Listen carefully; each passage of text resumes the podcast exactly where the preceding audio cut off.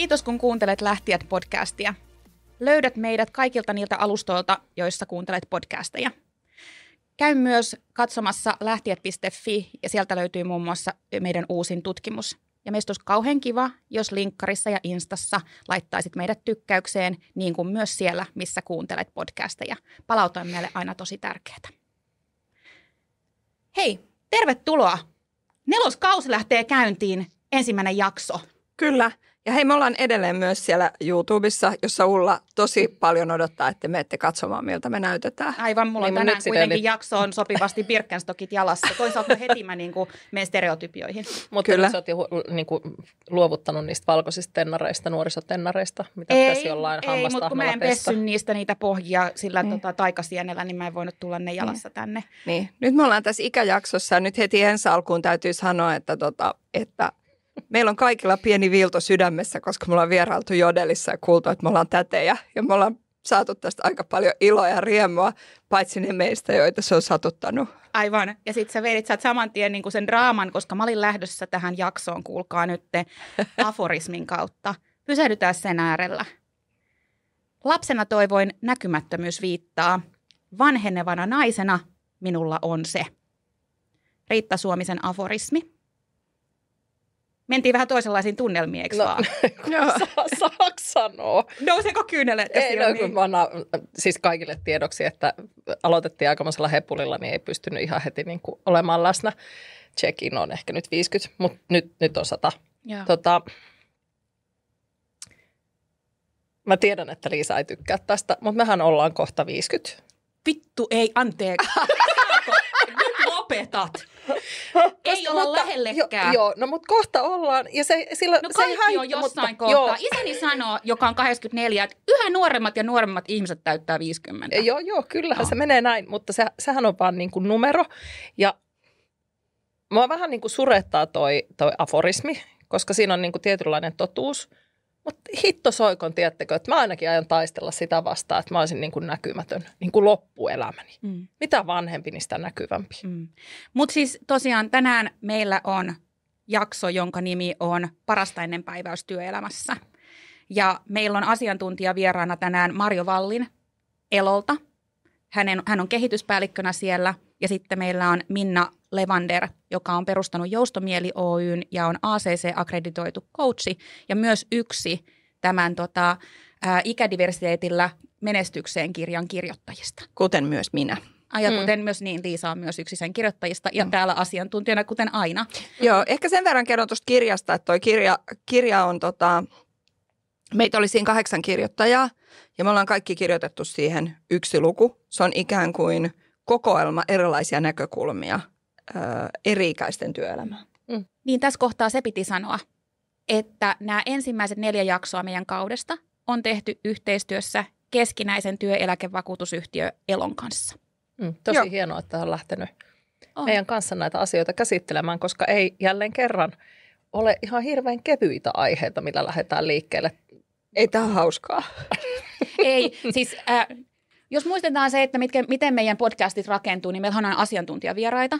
Sitten meillä on tosielämän tarinoita ja sitten me 3 keskustellaan omakohtaisesta kokemuksesta, mutta myös siitä, miten nämä tarinat ja sitten asiantuntijakommentit meitä niin kuin ruokkii. Ja tässä jaksossa on 4 tarinaa ja kun niihin kerättiin materiaalia, niin kyllä on verenpaine ollut aika korkealla. Ja muistutaan se, että yksikään tarina ei ole yhden ihmisen tarina, vaan se on yhdistelmä monen ihmisen kokemuksia, joka tekee tästä eräällä tavalla vielä dramaattisempia. Että mehän ei nosteta näihin tarinoihin sellaisia asioita, joita vain yksi ihminen on kokenut, koska me halutaan myös välttää se, että kukaan tulisi tunnistetuksi. Nämä työelämäasiat on kuitenkin silleen herkkiä, että me ei haluta kenenkään joutuvan niin kuin leimaantuneeksi näiden takia. No mutta meillä on tässä aika paljon tavaraa, niin hypätäänkö kyytiin? Ensimmäisenä siihen, että Minna Levanderin kommentti siihen, että miksi aihe on tärkeä. Tosi monta näkökulmaa. Yksi on yksilön kannalta, yksi on organisaatioiden kannalta, menestymisen kannalta ja yksi on yhteiskunnallinen. Mä lähdin tähän tuntemalla empatiaa yksilöitä kohtaan, niin onhan tämä nyt niin kuin kansantaloudellisesti ihan valtava asia. Me tuhlataan ihan älyttömästi osaamista. Ja mä haluan ottaa molemmat näkökulmat, että miten turhauttavaa on, kun saat parhaimmillasi ja juuri siinä kohtaa sanotaan, että okei, että ei kelpaa enää, tai yhteiskunta sanoo, tai rekrytoijat sanoo näin. Ja toinen on tietenkin tämä, että eihän meillä riitä tekijöitä. Siitä faktaa ja ikäpyramidia kun katsoo, niin eihän mitään järkeä siinä, että me ei saada kaikkiin mukaan. Niin, näinhän se on, että tämä muka-ajatus siitä, että on joku ikä, jonka jälkeen ei ole enää tervetullut työelämään, niin se on ihan hirveätä tuhlausta. Ja me, tämähän ei ole sellaista tietynlaista parasta ennen päiväystä, jolloin ihmiset muuttuisi kelvottomiksi työelämään, niin sellaistahan ei ole. Mutta samanaikaisesti me tiedetään, että siinä plus 55 vuoden kohdalla, niin erityisesti naisilla työnhaku tulee hirveän paljon vaikeammaksi, kun se on ollut siihen asti. Ja sitten samanaikaisesti meidän eläkeikä huitelee jo 68 muistaakseni meillä ja sitten muilla meitä nuoremmilla, niin 70-kin, niin se on aika erikoinen ajatus, että kun siinä on kuitenkin vielä 15 vuotta työikää jäljellä, niin sittenkö sä et enää tiedä mistään mitään. Joo, ja sitten mä itse mietin sitä, että mikä sen aiheuttaa, että jos sulla on 55 plus työnhakija esimerkiksi, niin mitä siinä ajatellaan, että miksi tämmöinen henkilö ei olisi soveltuva tekemään sitä työtä, koska mä juttelin just, kun on aloittanut uudessa työpaikassa, niin meidän HR Business Partnerin kanssa tässä muutama päivä sitten, ja todettiin, että kun työurat on lyhentynyt tosi paljon, että jos sä rekrytoit nuoren ihmisen, niin sä voit olettaa, että se on siinä 1,5–2 vuotta. Työura, ei vaan se tavallaan siellä työsuhde. Työsuhde siinä yrityksessä. Juuri näin, ei työura such, vaan siis työsuhde.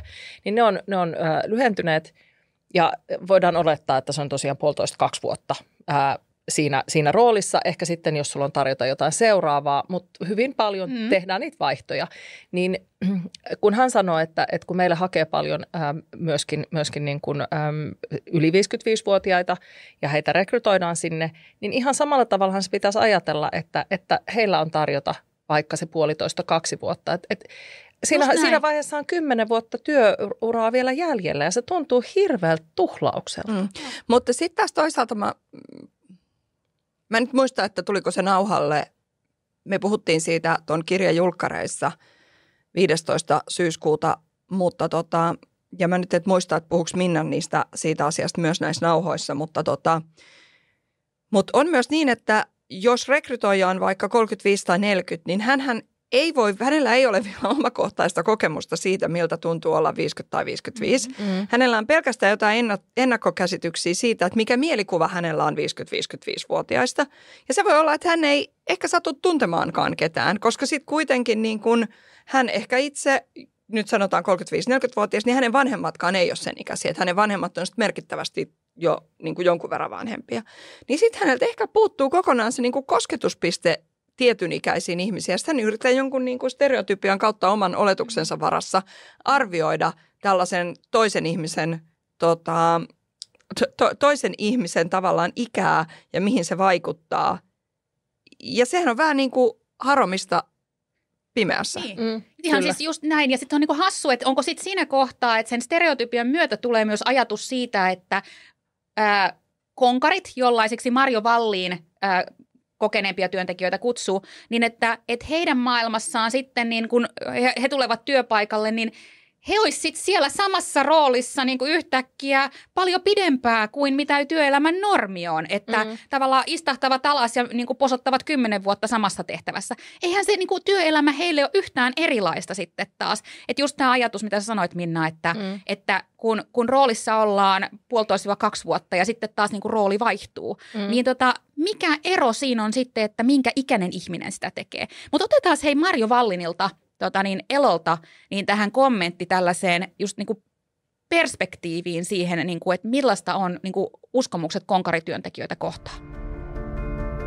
No 55 plus työntekijä koetaan liian vanhaksi työelämään johtuen erilaisista ikästereotypioista. Esimerkiksi ajatellaan, että konkarityöntekijät eivät ole niin terveitä kuin nuoremmat. Ajatellaan, että he ei ole enää niin motivoituneita kuin nuoremmat. He on muutosvastarintaisia verrattuna nuoriin. Ajatellaan, että heidän osaaminen ei ole enää ajan tasalla. Näitä kaikkia ikästereotypioita on laajasti tutkittu ja kun katsotaan semmoista tutkimusten koostetta, niin ollaan katsottu, että onko näissä jotain perää, että voidaanko me oikeasti osoittaa, että nämä pitää paikkansa. Jos ajatellaan motivaatio, niin kuin työikäisen ja työssäkäyvän väestön osalta, että heikkeneekö motivaatio työskentelyyn siellä konkaripuolella, niin iällä ei ole osoitettu olevan mitään merkitystä motivaatioaspektiin. No entä sitten se terveys, mikä on aina semmoinen, että no ihan varmasti sillä konkarilla on terveyshaasteita, niin joo, ollaan huomattu, että kun ikää tulee enemmän, niin verenpaine- ja kolesteroliarvot on heikompia verrattuna nuorempiin. Mutta sitten jos katsotaankin terveysoireita, itsearvioituu terveydentilaa tai vaikkapa masennusoireita, niin iällä taas ei ole yhteyttä näihin. Eli kaikenikäisillä voi olla haasteita terveyden kanssa. Ja meidän työkyky vaihtelee työuran eri vaiheissa, eikä voida osoittaa, että selkeästi ikä olisi se selittävä tekijä siellä terveyshaasteiden takana. No onko konkarit sitten muutosvastarintaisempia? Tämmöisessä niin kuin riskinotossa ja innovatiivisessa käyttäytymisessä niin ei ole ikämuutoksia. Ne on enemmänkin ehkä persoonaan liittyviä asioita. Mutta muutoskäyttäytymiseen itse asiassa iällä on myönteinen vaikutus. Eli me haluamme olla mukana vaikuttamassa muutoksen suuntaan. Ja joku voi ajatellakin, että on muutos vasta rintainen, kun on se, joka työyhteisössä nostaa esille erilaisia näkökulmia liittyen muutokseen. Ja toisaalta konkarityöntekijä on nähnyt jo työuransa aikana hyvin monenlaisia muutoksia ja ehkä pystyy peilaamaan niihin erilaisella perspektiivillä kuin nuoremmat ja toisaalta myös pystyy rohkeammin sanottamaan tiimin tuntemuksia. Ja valitettavasti tämä usein tulkitaan väärin, eli ajatellaan, että tässä on kyse muutosvastarinnasta, kun päinvastoin halutaan olla vaikuttamassa, että ne muutokset on merkityksellisiä ja auttaa sitä työn sujuvuutta, eikä päinvastoin heikennä sitä. Ainoa, mikä on tutkimuksissa osoitettu, millä ikästereotypialla on perää, on osaamisaspekti. Eli se, mitä tapahtuu ikääntymisen myötä, niin urakehitysmotivaatio, pikkasen heikko. Mikä tärkeintä, niin se oppimisen pystyvyysusko, se itseluottamus, että opinko mä vielä uusia asioita, niin se heikkenee. Ja oppimismotivaatio saattaa heiketä myös, jos me nähdään, että ei meillä ole enää työuraa paljon jäljellä. Tämä heikentynyt itseluottamus voi vaikeuttaa sitten sitä, että konkari ottaisi härkää kiinni sarvista ja lähtisi kehittämään sitä osaamistaan ja ylläpitämään sitä osaamistaan. Hei, mä nappaan nyt tästä kiinni, kun tässä on nyt mainittu tämä maaginen 55 vuotta. Tiedättekö, ketkä on 55 vuotta? Niin kuin ihan, jotta ihmiset voi nyt kuvitella, että kenestä me puhutaan. Peter Westerbacka on 55 vuotta, todella teknologiakielteinen, vastustaa kaikkea muutosta. Kylie Minogue, 55 vuotta, Tony Hawk, 55 vuotta, Julia Roberts, 55 vuotta, samoin Baba Lübeck, Pavel Anderson, niin edelleen.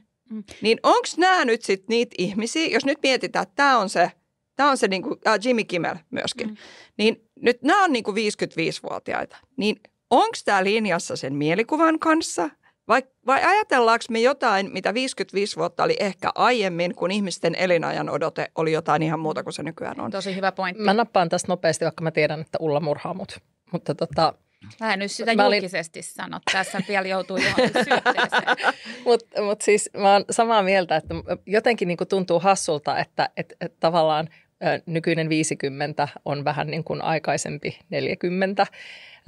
Eli niin kuin tietyllä tavalla ihmiset voi paremmin, eliniän odote pitenee, me ollaan paljon kyvykkäämpiä tekemään asioita. Sä oot myös vapaa ruuhkavuosista siinä kohtaa. Nimenomaan, niin jotenkin se semmoinen ajatus siitä, että ollaan vähän niin kuin vanhoja mummoja jo 55-vuotiaana tai pappoja 55-vuotiaana, kun juuri noin luettelemasi ihmiset, niin on niin kuin parhaassa iskussa. Niillä on viisautta, voimaa, hyvä fyysinen suorituskyky edelleen. Mä korjaan sen, että mikä mun reaktio oli siihen, että Minna sanoi, että me ollaan kohta 50-vuotiaita. Siinä ei oikeastaan mitään tekemistä sen iän kanssa. Siinä on sen kanssa, että Minna on lisännyt, pyöristänyt aika monta vuotta tähän väliin. Ja tälleen ihminen, joka haluaa elää hetkessä ja haluaa just tässä hetkessä niin kuin nauttia siitä, missä on, niin on ihan turha. Samalla tavalla, että mä en halua ajatella vielä tätä joulua, koska joulu on monen kuukauden päässä. Niin samalla tavalla juuri nyt olen tämän ikäinen kuin olen. Ja se niin kuin kitkerä reaktio oli ehkä enemmän siihen, että voisimmeko olla tässä ja nyt. Mä oon ihan samaa mieltä. Mä haluan olla ensi joulussa. Mä haluan elää tämän syksyn ensin. No, mutta tää on nyt, mä halua hypätä niin kuin seuraavaan 4 vuotta. No mutta hei rakkaat, nyt tullaan siihen persoonakysymykseen, koska kyllä, totta kai mä olen jo suunnitellut tulevan joulun. Herra. Ja tiedän kaikki viikolla. Herra mun vereni. Hyppäpä Minna tarinaa. Nyt otetaan sitten. Puhutaan Annasta. Joo. Minna, lue meille Annan tarina. Mä melkein 50-vuotiaana luen Annan tarinan. Jos nyt. Sä voit samaistua sitten tähän tilanteeseen. Joo. Annalla on takanaan pitkä työura Akmella. Hän on aina ollut motivoitunut ja pidetty työntekijä, joka on saanut tunnustusta aikaansaannoksistaan. Viime vuosien aikana Annan työmotivaatio on vain kasvanut. Molemmat lapset ovat muuttaneet omilleen ja aikaa on enemmän kuin ennen panostaa asiantuntijatyöhön. Viime vuonna Anna täytti 57. Vuosien varrella Akmessa on tehty erilaisia yritysjärjestelyjä. Anna on tottunut organisaation muutoksiin, joiden avulla on mukautettu tiimirakenteita vastaamaan markkinoiden muutoksia. Viime vuosina talouden ennusteet eivät kuitenkaan ole olleet lupaavimpia ja niin Akmessa ilmoitetaan taas organisaatiouudistuksesta. Tällä kertaa muutoksilla ilmoitetaan tavoiteltavan myös henkilöstövähennyksiä. Tunnelma työyhteisössä kiristyy. Yhdessä palaverissa kollega puolihuolimattomasti kysyy Annan ikää ja että pohtii ääneen, eikö Anna jo kohta ole jäämässä eläkkeelle. YT-neuvottelujen edetessä eräs kollega puuskahtaa Annalle suoraan, että Annan tulisi vapaaehtoisesti tarjoutua lähtemään ja jättää työpaikat nuoremmille, joilla on vielä asuntolainat maksamatta. Kun organisaatiomuutoksen tulokset ilmoitetaan, Anna kuulee roolinsa lakkautuksesta. Hänelle annetaan perustelluksi taloudelliset syyt ja tarve uudistaa organisaation rakennetta. Anna epäilee kuitenkin, että ikänsä perusteella hänet valittiin vähennettävien joukkoon. Katsoessaan uutta organisaatiorakennetta on ilmeistä, että organisaation tehtiin YT-neuvottelujen varjolla myös nuorennusleikkaus. Sanoin, että äsken, että voit samaistua, niin ehkä tarkoitin kuitenkin eläytyä tähän tarinaan.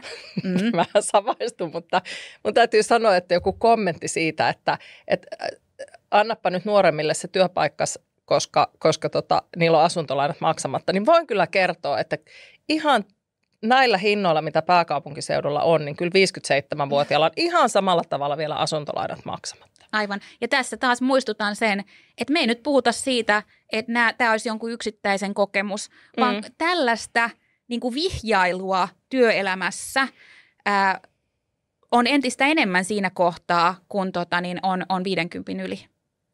Ja se on kyllä tosi surullista. Ja mistä se tulee, missä kohtaa se on ok? Ja mä jäin vielä miettimään, että jos me mietitään sitä, että me opiskellaan sinne Valttiaralla 25-vuotiaaksi, sitten me siirrytään siitä työelämään.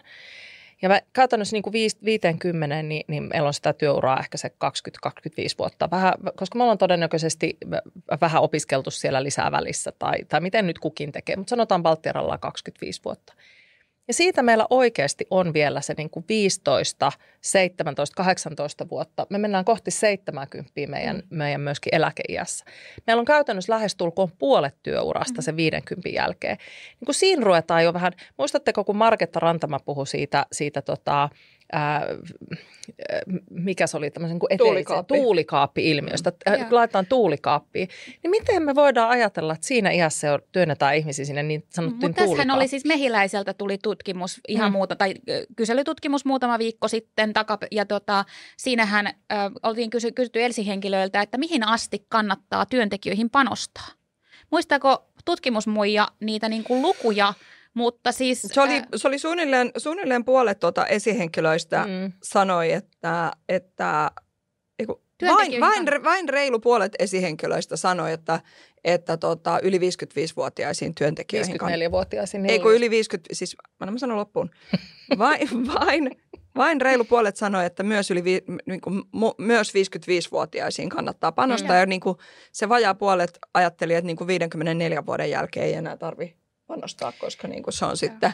Joo, siis mä olin pitämässä just silloin, kun se Mehiläisen tutkimus tuli julki, se tuli torstaina, mä olin perjantaina pitämässä puheenvuoroa näistä meidän aiheista yhdessä tilaisuudessa. Ja siellä sattui olemaan Mehiläisen yksi henkilö myöskin paikalla ja käytiin sitten vähän keskustelua, niin on se niin oikeasti aika surullista. Ja sielläkin kulmat kohoili, koska yleisössä oli jo 50 lähestyviä ja yli 50-vuotiaita. Että niin jos jokainen ajattelee omalla kohdallaan, että kun napsahtaa se 54 vuotta, niin siinä sitten lopetettaisiin panostukset siihen ihmiseen ja hänen kehittymisensä. Joo. Minna mainitsi tuossa nämä meidän puheenvuorot ja vaikka me ei nyt lähetäkään tätä meidän podcastia isommin kaupallistamaan, niin meillä on joitain tämmöisiä niin kuin, vähän niin kuin kuulijoilta tulleita toiveita, joita mekin ollaan lähdetty tuotteistamaan. Mä halusin tässä kohtaa ottaa sen tilaisuuden ja muistuttaa siitä, että tiesithän, että meidät voi pyytää niin kuin asiakastilaisuuteen tai koulutukseen puhumaan. Ja me puhutaan mielellään näistä meidän tekemistä tutkimuksista, meidän niin kuin keräämästä tiedosta ja siitä, niin kuin, että miten sen avulla voidaan esimerkiksi kehittää tulevaisuuden kestävää johtamista, lähtemisen syitä ja kustannuksia, työpaikan veto- ja pitovoimatekijöitä ja tarjota niin kuin näkökulmia entistä paremman työntekijäkokemuksen rakentamiseen. Että tästä voi meiltä pyytää tarjousta lahtijat.fi tai käydä kurkkaamassa lisätietoja lahtijat.fi-verkko-osoitteesta. Mutta me otetaan hei myös tähän nyt Minnan kommentti siitä, että millaisia asioita itse asiassa, eli Minna Levanderin kommenttia, meillä on nyt mietin ihan samaa. Niin siitä, että ovatko kaikki konkarit samanlaisia tekijöitä? Mä luulen, että aika paljon riippuu siitä alasta, millä sä toimit, minkä tyyppistä työtä sä teet, mutta hyvä näkökulma on se, että eihän ne käsiparit niin kuin sitä työtä tee, vaan ne on niin kuin aivot ja ihmisten yhteistyö ja kokemus, joka tekee sitä työtä. Tämähän todellakin on tyypillistä, eli perustuu näihin meidän ajatusharhoihin ja stereotypioihin. Eli aina ajatellaan, että okei, että ihminen on jo 50 plus, että kohtahan se varmaan alkaa jo haaveilla eläkepäivistä ja kaikki haluavat viettää vapaa-aikaa ja olla enemmän mökillä ja puhata niin kuin omien harrastusten parissa. Ja eihän se näin ole. Että on ihmisiä, joille niin kuin työ on oikeasti merkityksellistä. Ihmiset haluaa käyttää omia aivojaan ja kehittää ajatteluaan. Ja tämä on ihan liian yleistävää. Mulle tulee tästä mieleen se, että jotenkin niin kuin oletetaan, että kaikki haluaisivat hirveän ajoissa eläkkeelle. Mulla on kotona toinen puolisoni Sami, joka sanoo, että hän ei tule ikinä jäämään eläkkeelle. Monitaiteilija ja luova ihminen kyllä, ajattelee näin, koska hän niin kuin rakastaa sitä, mitä se tekee. Se on happi, se mitä tekee. Kyllä. Joo. Ja sitten toinen, mikä tuosta Minnan kommentista jäi niin kuin mieleen, kun hän puhui tästä niin kuin mökillä olemisesta, että eihän se eläköityminen ole niin kuin se ratkaisu siihen, että jos haluaa vähän niin kuin joustavuutta siihen työelämään. Me ollaan paljon puhuttu siitä joustavuudesta ja joustavuuden merkityksestä sekä nuoremmille että vanhemmille ihmisille.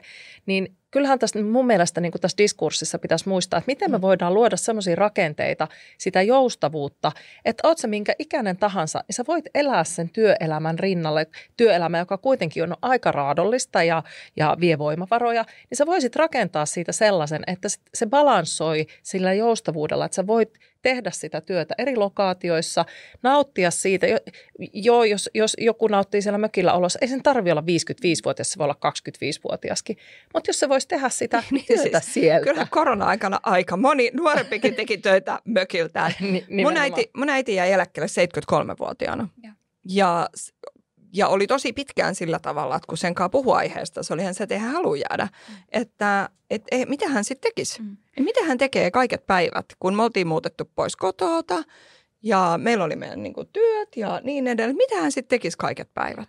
Ja mun mielestä se ajatus siitä, mä paljon mietin sitä, että ruuhkavuosissa, kun itse kaipaa sitä vapaa-aikaa enemmän, niin ehkä tulee semmoinen mielikuva, että vitsi, noi on onnellisia, kun niillä on sitä aikaa niin paljon.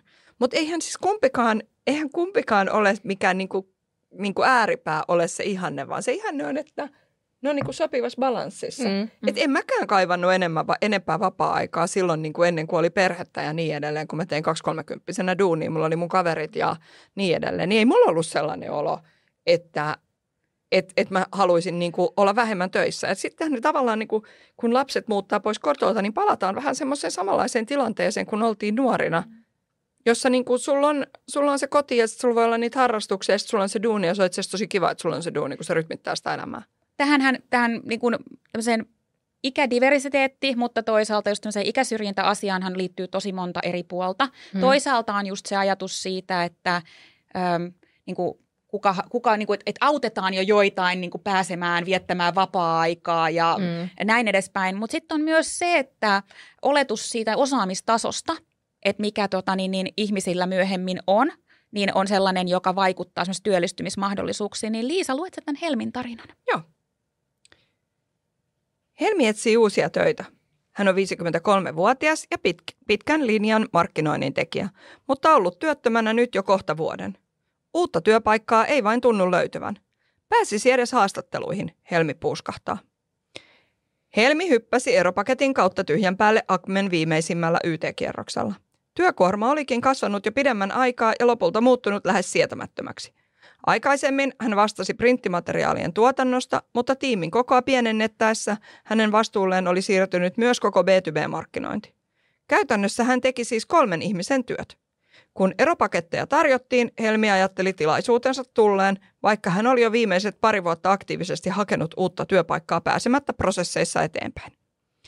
Helmin työura on pitkä, mutta katkonainen. Hänellä on 3 lasta, joiden takia CV:ssä on lähes 5 vuoden tauko työelämästä.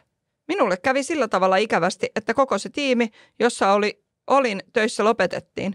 Pian sen jälkeen, kun olin palannut töihin ensimmäisen lapseni jälkeen. Siinä kohtaa tuntui luontevalta palata takaisin kotiin, ottaa lapsi pois päiväkodista ja viettää hänen kanssaan vähän pidempi tovi kotona. Ennen kuin huomasinkaan, oli kulunut 5 vuotta ja lapsia oli 3, Helmi muistelee. Työllistyminen vauvavuosien jälkeen ei sekään aikoinaan ollut helppoa. Helmi yritti olla tähtämättä liian korkealle ja valmistautui ottamaan sen paikan vastaan, joka tarjotaan. Akmella häntä onnisti, talossa oli sisäinen markkinointiorganisaatio, jossa tuotettiin useampaa asiakaslehteä. Vuosien varrella Helmin ura ei kuitenkaan erityisemmin edennyt. Vastuut pysyivät samoina ja työtehtävät pyörivät printtituotannon ympärillä. Pikkulapsivuodet työelämässä olivat mulle niin rankkoja, ettei siinä ollut mitään tilaa miettiä työpaikan vaihtoa tai jatkokouluttautumista. Kävin vain töissä ja olin tyytyväinen, että mulla oli ihan kiva työpaikka. Meillä oli mieheni kanssa vähän sellainen sanoittamaton sopimus, että minä pistin urani taka-alalle, hoiden lapset ja me panostimme hänen urakehityksensä, Helmi miettii. Niin. Eli tämä, että meillä on tässä erityyppisiä tarinoita, mutta myös tällainen tarina, jossa on jo pidemmän aikaa vähän niin kuin joutunut tyytynyt ja toisaalta sitten vähän niin kuin pitänyt katseen vaan maassa ja tehnyt asioita. Ja sitten taas, että kun ihmisellä on erilaisia syitä tehdä näin, niin sitten tulkitaanko se, miksi sitten, millaiseksi se työyhteisössä tulkitaan tai myöskin niin kuin CV-näkökulmasta. Mä jään niin kuin miettimään sitä, että tässä on niin kuin parikin näkökulmaa ja nostan tähän keskustelun Matti Koblandin kanssa, joka on meillä muutaman jakson päässä sitten asiantuntijana. Ja hän niin kuin nosti esille, että usein hän niin kuin headhunterina törmää siihen, että ihmiset ennemminkin niin kuin himmailee sen niin kuin oman urapolun ja niiden ajatusten rakentamisessa ja niiden ikään kuin, että he niin kuin todella toisivat itsensä tarjolle ja tyköön ja aktiivisesti rakentaisivat sitä omaa uraansa. Ja mulle tulee tässä niin kuin mieleen se, että naisethan joutuvat väistämättä tämmöisissä tilanteissa, jossa on todettu, että kun saadaan lapsia, niin nainen jää kotiin, Helmi jää kotiin ja sitten mies rakentaa omaa uraansa. Niin naisten joutuu välillä väistämättä ja se on ihan luonnollistakin, että haluaa olla perheen kanssa kotona. Niin siihen tilanteeseen, että jää vähän siitä kelkasta tässäkin 5 vuotta, joka on aika pitkä aika siinä ikään kuin 30 tienoilla, milloin onkaan saanut lapset. Mutta tässä on se, että tässä väliin sanon, että sanoittamaton sopimus ei piru vieköön. Niin. Näitä asioita keskustellaan sitten ja yhdessä sovitaan, että näitä ei myöskään niin kuin ainakaan tehdä silleen, että se niin kuin tasapaino sitten vaikuttaisi jotenkin jatkossa siihen niin kuin perhedynamiikkaan. Sitähän tämä tarina ei kerro, mutta piti vaan tämäkin sanoa. No, no hyvä, että sait tämän sanoittamattoman sopimuksen. Vaikka se nyt olisi niin kuin sanoitettukin sopimus ja se olisi niin kuin omasta halustaan tehty, mutta sillä on vaikutuksensa sitten siihen, että mitä sen naisen niin kuin siinä työmarkkinakelpoisuudessa tapahtuu. Toinen asia on sitten vähän niin kuin... Tarvitseeko kaikkia haluta myöskään? Nyt mä haastan sua. Ei kyllä niinku yksikään 5 vuotta kaatanut kenenkään uraa. Ei, mutta ei niinku ikinä maailmassa. Niinku, mulle on oikeasti henkilökohtaisesti yksi naisjohtaja tullut sanomaan, kun mä mietin, että miten mä voin olla mun lastenkaan kotona. Niin se sanoi, että oo kotona kunnolla, kun oot kotona. Ja niin kuin keskity siihen lapseesi. Ja sitten kun sä tuut töihin, niin sitten niin kuin mietin niitä työjuttuja vasta sitten. Että niin kuin, ei mun mielestä jotenkin meidän on pakko päästä tästä ajattelusta eroon. Meidän on pakko päästä eroon siitä, että siinä on jotain vikaa, että ihminen jää kotiin. Ja hyvä luoja, mä oon onnellinen tästä perhevapaa-uudistuksesta, että se jakautuu tasaisemmin. Sekä sen takia, että se laajentaa sitä miesten boksia ja miehet ei ole semmoisia, minä käyn töissä enkä ehdi olla lasteni kanssa, mikä on ihan hirveätä. Ja sitten taas naisista ei tule semmoisia pikkupiikoja sinne kotiin. Kaikki perheet saa valita sellaisen systeemin kuin heille sopii, mutta mun mielestä se on ihan järkyttävää, että niitä sanellaan jostain yhteiskunnan puolelta. Ja sitten tulee tämmöisiä oletuksia, että jos sä oot saanut lapsia, niin sun työmarkkinakelpoisuus huononee. Jos mä saan jatkaa loppuun, jos säkin olet nyt vetänyt tämän oman kohtauksesi. Keuhkoomiseen, joo. Niin, me otetaan Marjo Wallinilta seuraava kommentti. Me otetaan sitten, joo, mutta jos mä saan nyt puhua loppuun. Niin mä tarkoitan sillä sitä, että vähän sitä, mitä se Matti sanoi, että mä oon samaa mieltä. Ihan olet sä mies tai nainen, niin sä voit olla kotona vaikka kuinka monta vuotta niiden lasten kanssa. Ja samaa mieltä, että ole sitten siellä ja keskittää, fokusoi siihen, missä sä olet. Mutta sen jälkeen sit pitää nähdä myös vaivaa sen oman... työmarkkinakelpoisuus on kauhea sana, mutta joudun sitä nyt käyttämään. Työmarkkinakelpoisuuden ylläpitämiseksi. Eli se, että kun sä tulet sinne, niin hae aktiivisesti niitä, ole rohkea. Tee työtä sen eteen, että sä rakennat sitä uraasi, koska harvoin niitä tulee kukaan sulle kotiin kultalautasella tarjoamaan. Ja sen takia on tärkeää, mitä Matti juuri sanoi, että lähtee aktiivisesti rakentamaan, tekee työtä sen eteen. Ihan niin kuin missä tahansa muussakin, niin suunnittelee ja vie eteenpäin ja on rohkea. Mä jatkan tässä sen verran ihan lyhyesti, että mä oon sunkaan samaa mieltä, mutta mä oon sitä mieltä, että on myös ne pikkulapsivuodet, jolloin on ihan ok tehdä jotain niin kuin... Mä oon tästä ihan mieltä. Ihan hyvää duunia, saan palkkaa ja voin lähteä silloin, kun huvittaa. Sitten kun sulla on se mahdollisuus, niin jossain vaiheessa, että on myös niin, että jossain vaiheessa pitää miettiä sitä omaa uraa, ainakin siitä näkökulmasta, että onko tämä tehtävä, mitä mä teen, niin onko täällä tulevaisuutta vai onko tämä niin kuin, onko tämä semmoinen tehtävä, jossa on riski, että tätä tehtävää ei enää ole. Ja koska vaan niin kuin tämän päivän työelämä on sellainen, että niitä työpaikkoja katoaa alta. Että semmoinen niin kuin mindsetti ikävä kyllä tänä päivänä kuuluu jokaisen ammattilaisen osaamiseen, että osaa arvioida sitä omaa osaamistaan sillä näkökulmalla, että mihin kehitys on menossa ja pitääkö mun opetella jotain uutta. Ja tästä me otetaan nyt Marjo Wallinilta Elolta kommentti. Oma työllistymisen eteen mun mielestä kannattaa koko työuran tehdä töitä. Siis silloinkin, kun on työpaikka, niin kannattaa miettiä, että miten pitää huolta siitä omasta työmarkkinakelpoisuudestaan. Ja tämä tarkoittaa sellaisia asioita, että käyttää niitä mahdollisuuksia, missä pystyy sitä omaa osaamistaan kehittämään.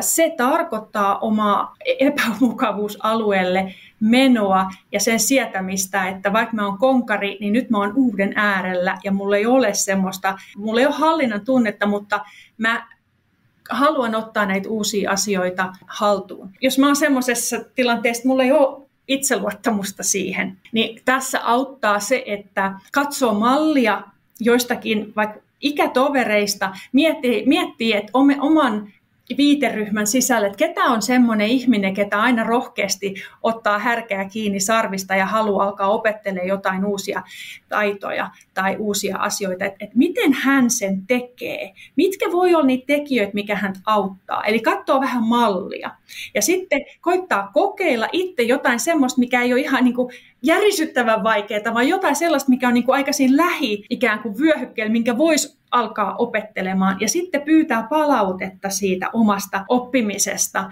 ja antaa itselleen aikaa. Ja kaikista paras olisi, kun saisi vähän semmoista vierihoitoa, eli joltakin voisi kysyä hyvin matalalla kynnyksellä. Eli nämä on tämmöisiä tyypillisiä aikuisen oppimiseen liittyviä asioita, mitä kannattaa niin kuin erityisesti miettiä. Mä itse sanon, että tämä on vähän niin kuin semmoista työn tuunaamista myös, että mä niin kuin haastan itseäni läpi koko työuran. Ja tämä on tärkeää myös siellä työuran loppupäässä, että me otetaan edelleen haltuun uusia asioita. Niin tämä on yksi asia, mikä pitää huolta siitä, että jatkossakin voi saada työpaikkoja. Mut sitten on todettu, että konkarit hakee töitä paljon tehottomammin kuin nuoret. Eli jos me ajatellaan, että työpaikkoja haetaan sillä lailla kuin 30 vuotta sitten, että katsotaan vaikka jostakin lehdestä tai TE-toimistosta avoimena olevia työpaikkoja, niin ei näin. Me ei saada töitä sillä tavalla, vaan pitää niin kuin hakea monikanavaisesti. Pitää huolehtia, että on näkyvyyttä somessa, eli LinkedIn-profiili kuntoon, eikä sen tarvitse olla englanniksi, se voi olla ihan hyvin suomeksi, jos varsinkin haetaan Suomessa niitä työpaikkoja. Siellä on hyviä esimerkkejä, minkä avulla voi katsoa, että miten muut on kirjoittanut ja sitten kirjoittaa sen oman profiilin auki. Eli täytyy pystyä ikään kuin vähän sanottaa sitä omaa osaamistaan sillä tavalla, että ei pidä sitä niin kuin vakan alla sitä, mitä kaikkea on tehnyt ja pitää vähän sillä uskaltaa olla ylpeä siitäkin, mitä on saanut aikaiseksi. Ja sitten lähtee miettimään kaikkia erilaisia sosiaalisia verkostoja, mitä on vuosien aikana rakentanut. Tietäisikö joku mun verkostossa jonkun työpaikan, vaikka piilotyöpaikan, tai voisinko mä olla yhteydessä mun johonkin tuttuun, joka on jossain töissä ja kertoo, että mä muuten on tosi kiinnostunut uusista haasteista, että jos ja kun teillä tulee joku paikka auki, niin vinkkaa, tai että voitko kertoa sitten eteenpäin, että verkostoissa, että mä haen töitä. Eli ikään kuin hyödyntää sitä sosiaalista verkostoa maksimaalisella tavalla.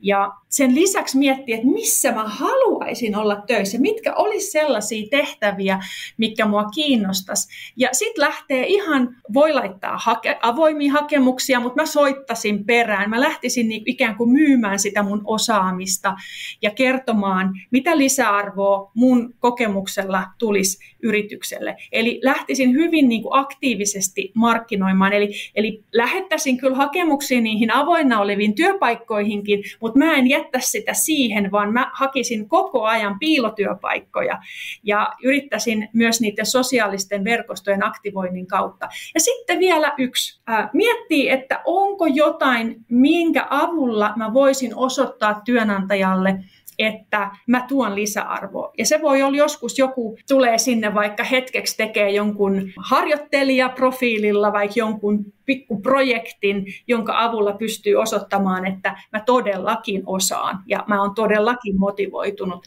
ja sitä kautta sitten pääsee eteenpäin. Eli joskus, jos me haetaan niin kuin aika semmoista ylätason roolia, kun me ollaan sellaisesta lähetty, niin se voi olla, että me ei päästäkään ihan semmoiseen ylätason rooliin, mutta me voidaan taas sieltä rakentaa vähän matalammalta niin sitä meidän uuden tyyppistä roolia siellä työpaikalla, kun me päästään sisään uuteen työpaikkaan.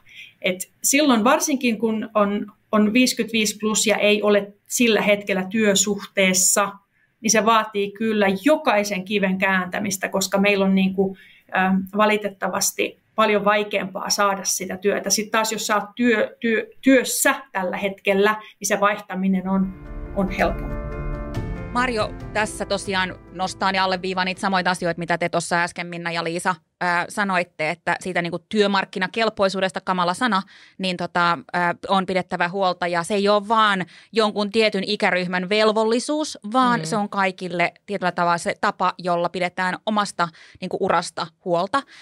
Yksi asia, mikä näissä haastatteluissa tuli esiin, kun me kerättiin näitä tarinoita, niin oli se myös semmoinen, että, ja oivallus ja vinkki, jonka mä halusin jakaa, niin on se, että kun haetaan työpaikkaa ja tietyllä tavalla myös täytyy hyväksyä se, että me, vaikka me tehdään tällaisia podeja ja tällaisia niin kuin kirjoja ilmestyy tässä kohtaa, muun muassa tämä siis ikädiversiteetillä menestyksen kirja, niin ne ei muuta tätä maailmaa ja ihmisten ajattelua ihan hetkessä.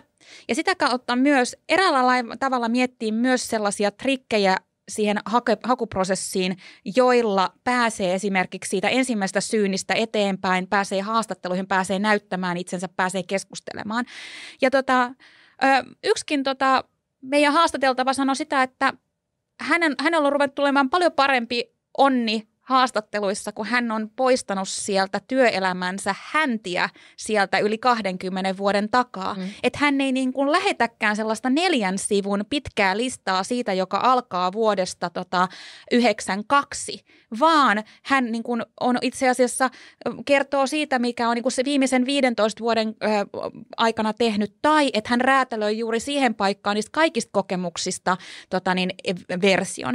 Ja tässä niin kuin ylipäätään se, että millä tavalla sä sitten kuitenkin vähän piilotat myös sitä sun niin kuin pitkää kokemusta? Tartteeko kirjoittaa sinne, että minä vuonna on ylioppilaksi kirjoittanut esimerkiksi? Tai onko enää niin kuin, tietyssä työvaiheessa niin merkityksellisesti kertoa, että tosiaan on ylioppilas, vaan niin kuin, ehkä se työmenestys on jotenkin tärkeämpi asia?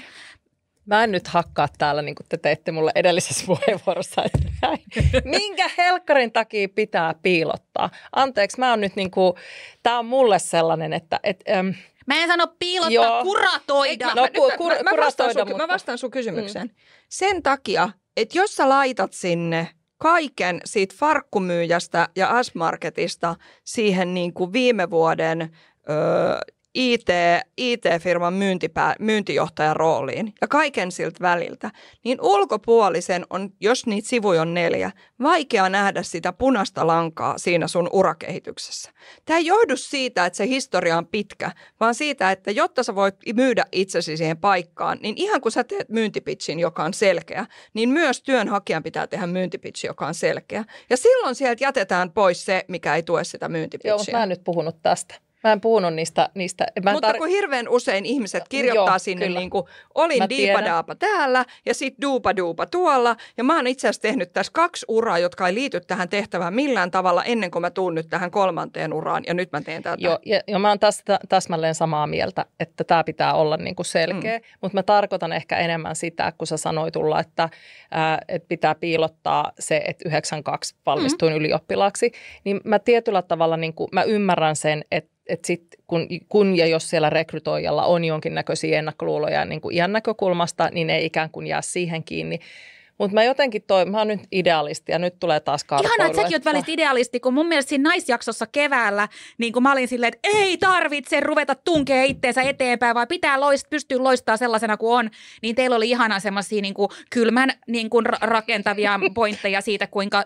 Elämä on sellaista kuin se nyt on, mutta anna mennä, ole idealisti ja sitten me kuunnellaan Marjo Wallinilta vinkkiä. Vähän idealismia ja karpoilua nyt siihen, että voi kun maailmasta tulisi oikeasti sellainen, että me nähtäisiin ne niin kuin ihmisten vahvuudet, on se ikä nyt ihan mitä tahansa, koska faktahan on se, että meillä on nuoria erinomaisia ihmisiä, meillä on niitä ruuhkavuodet ohittaneita erinomaisia ihmisiä, meillä on loistavia 60-vuotiaita osaajia ihmisiä, niin jotenkin se, että me ei tarvitsisi piilottaa, mitä me voitaisiin olla sellaisia kuin me ollaan. Tämä on nyt vaan niin kuin mä lähetän universumille tällaisen toiveen, että mä joskus toteutuisin. No.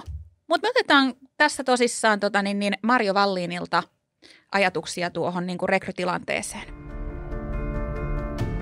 No sitten rekrytointitilanteessa taasen. Rekrytoijat pyrkivät rekrytoimaan samantyyppisiä ihmisiä kuin he itse ovat ja monet rekrytoijat ovat aika nuoria. Eli tässä tulee heti jo vaikeus, että miten oma hakemuksensa, miten siihen saa positiivisen arvion, jos on selkeästi hakemusta lukevan henkilön ikäluokkaa vanhempi. Ja myös sitten riippuen siitä, että millaista työtehtävää hakee, eli siellä vaikuttaa hirveän monenlaiset ilmiöt, tietyt työtehtävät mielletään joko nuorille tai konkareille sopiviksi. Ja jos sattuu hakemaan sellaista työtehtävää, mikä ei mielletä, että jos vaikka konkari hakee nuorille miellettyä työtehtävää, niin hän tulee automaattisesti sivuutetuksi, koska ne ei matchaa keskenään.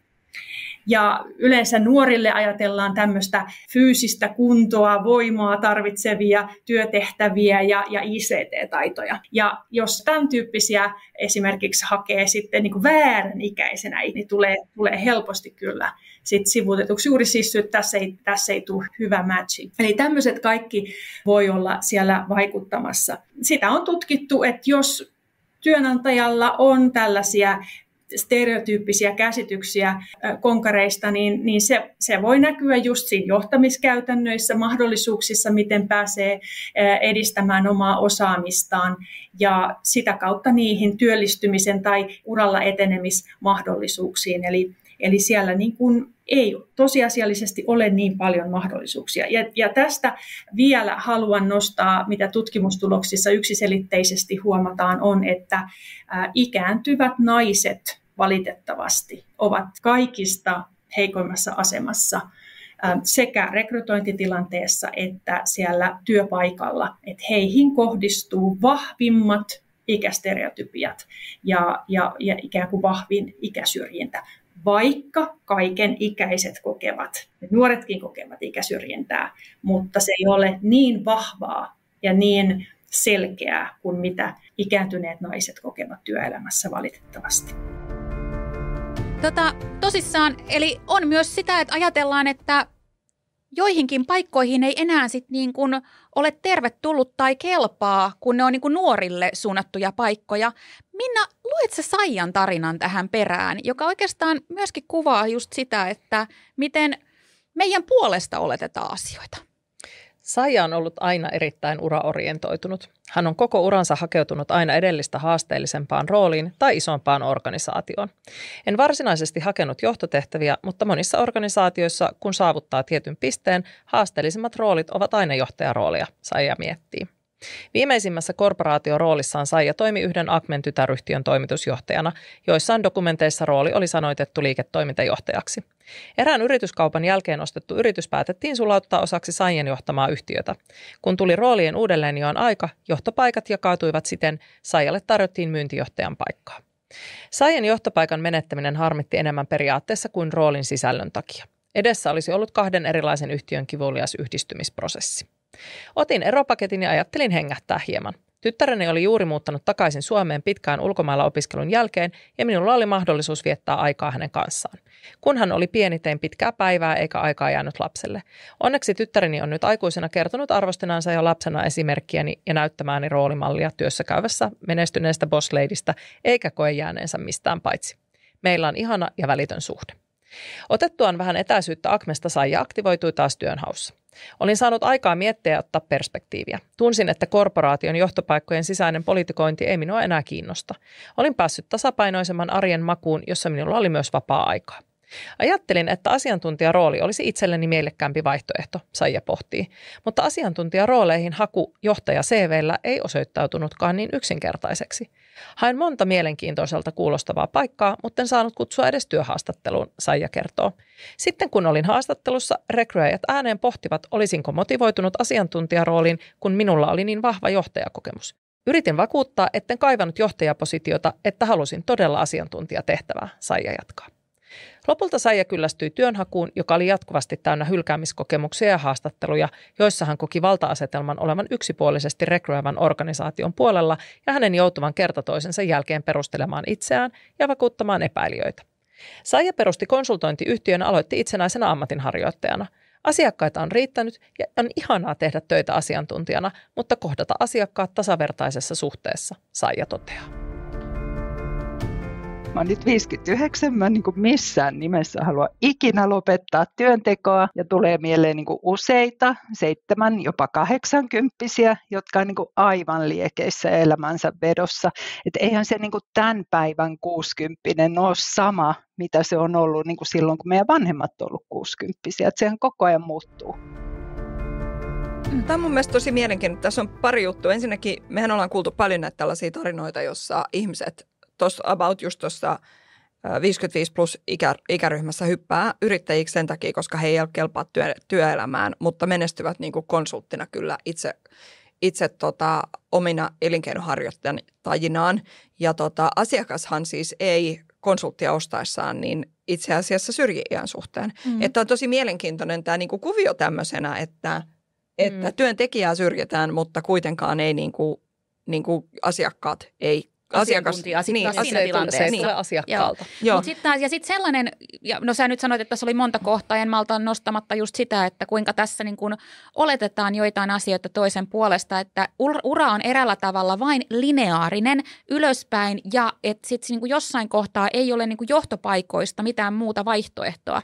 Että meillähän niin kun myöskin sellaiset, viime aikoina on tullut yrityksiin niin kun asiantuntijaurapolkuja, mutta edelleenkin tämmöinen niin kun hyppääminen näiden kahden välillä ja niin kuin lateraalin siirtyminen johtajapositiosta johtavan asiantuntijan positioon tuntuu olevan äärettömän haastavaa. Tästä juuri Anne Mikkilä kirjoittaa tuossa kirjassa rekrytointiprosesseista tosi paljon. Se on tosi mielenkiintoinen se luku, suosittelen lämpimästi. Anne just kirjoittaa siinä siitä, että jos ihminen hakee jotain paikkaa ja hän on siis lukenut kuitenkin se työpaikkailmoituksen, niin on aika niin kuin ylimielistä olettaa, että hän ei haluaisi sitä paikkaa. Mm, kyllä. Että jos joku lähettää jonkun työhakemukseen ja sanoo itse, että mä haluan tämän työn, niin, ja perustelee sen, niin on erikoista, ettei sitä uskota. Mutta hypätäänkö me seuraavaan tarinaan? Mä olisin vielä halunnut tähän kommentoida ihan pikaisesti ja sitten mennään eteenpäin.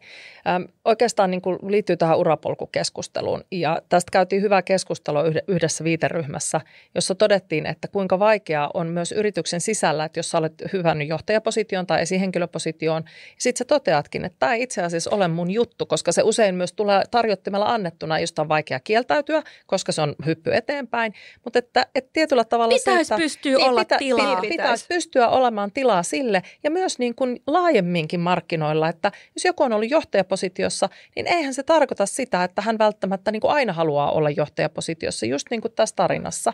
Että me tarvitaan niin kuin laajempaa ajattelua ja just sitä, että ei ajatella toisen puolesta, vaan kysytään. Ja. Toki näissä rekrytointikuvioissa täytyy myös aina muistaa, että meillä on tiettyä ihan niin kuin sosiaaliturvan malliin rakennettuja systeemejä, minkä takia ikäsyrjintää helposti tapahtuu, koska ne työnantajan, nyt mä oon vähän heikolla jäillä tässä, mutta pitäisipä selvittää, että miten ne menee, mutta mulla on se mielikuva, että mä oon lukenut jostain, että tietyt työnantajamaksut kasvaa sen mukaan.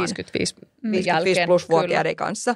Ja sehän on niin kuin tavallaan, että kun meillä on samaan aikaan tämä tilanne, että näille ihmisten on vaikea työllistyä, niin se on aivan niin kuin absurdi kuvio, koska kuitenkin on niin kuin edullisempaa niin kuin myös valtion kannalta, että nämä ihmiset on töissä, kuin se, että he ei ole. Kyllä. Tässä oikeastaan Saijan tarinassahan tuli tämmöinen semi-onnellinen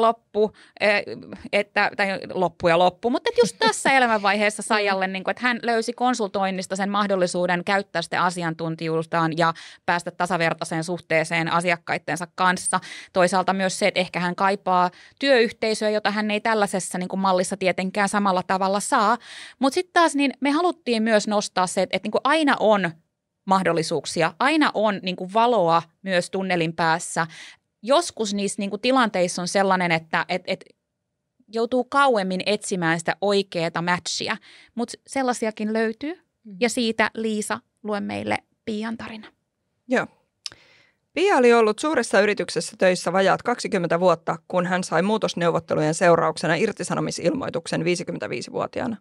Hän oli koko työssäoloaikansa käyttänyt aktiivisesti hyödykseen ison yrityksen tarjoamia kouluttautumismahdollisuuksia ja olikin vaihtanut yrityksessä useasti tehtävää, usein pyrkien olemaan mukana yrityksen muutoksessa.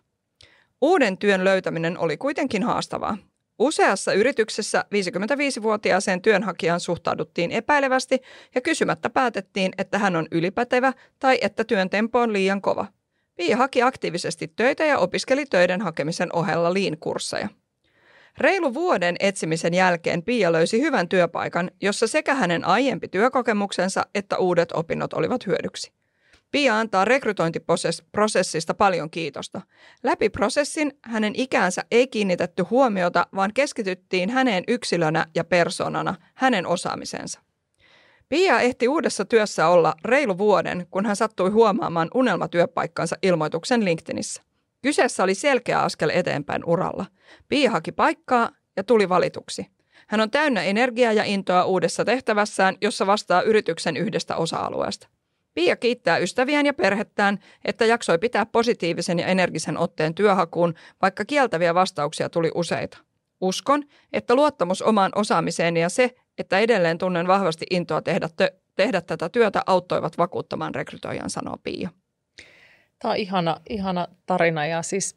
Eikä tämä ole myöskään ainut. Muistutan taas siitä, että me ei kerrota tarinoita, jotka on vain yhden ihmisen kokemus, vaan tähänkin on yhdistetty kuitenkin useampikin samansuuntainen tarina. Kyllä, mutta tässä ehkä just tulee se että minkä mä ainakin haluaisin ehkä jättää sellaisena niin kuin ajatuksena tästä jaksostaan, että me ei sit yli 50-vuotiaana tai konkareina ruvettaisiin ajattelemaan sitä, että meillä ei ole osaamista tai kun olemme tämän ikäisiä, vaan me jaksettaisiin uskoa siihen, että meillä on sen sijaan paljon annettavaa, meillä on niin kuin, kyky oppia lisää, kyky vaikuttaa positiivisesti työyhteisöön, että me itse jaksettaisiin pitää sitä liekkiä yllä. Koska Marjo Wallin silloin, kun me keskusteltiin hänen kanssaan, niin hän nosti sen esille, että on ihan tutkittua, että sä rupeat niin kuin, ne ajatusvinoomat tulee, mistä me puhuttiin silloin viime keväänä, niin sä rupeat himmaamaan ja sä rupeat itsekin uskomaan siirtymään siihen. Siirtymään sinne tuulikaapiin. Nimenomaan. Pysytään pois sieltä tuulikaapista ja tuodaan sitä osaamista rohkeasti esille, koska on niitä yrityksiä, jotka näkee ja tietää sen ihmisten arvon. Joo. Ja sitten vielä pari sanaa tässä kirjassa sitten taas puolestaan. Pia Helenius kirjoittaa ja on tutkinut sitä, että miten Ruotsissa on muutettu tätä. Lopputulema ei ole vielä täydellinen, mutta on lähdetty rakentamaan moni-ikäisille sopivampaa työelämää. Ja yksi osa mun mielestä semmoinen, mitä niin kuin voidaan kaikki miettiä, että mitä me voitaisiin aloittaa, on, että siellä on tavallaan työelämässä huomattu, että kun ihmiset oppivat, tosi ylläripylläri, ihmiset oppivat tuntemaan toisensa ihmisinä, eivätkä niin kuin tavallaan klikkiydy tiettyihin ikäporukoihin, vaan tietoisesti rakennetaan eri ikäisten yhteisöjä ja yritetään yrityksissä tuoda eri ikäisiä tiimiläisiä yhteen, niin ihmiset alkaa ikään kuin näkemään sen toistensa osaamisen sen iän taustalla.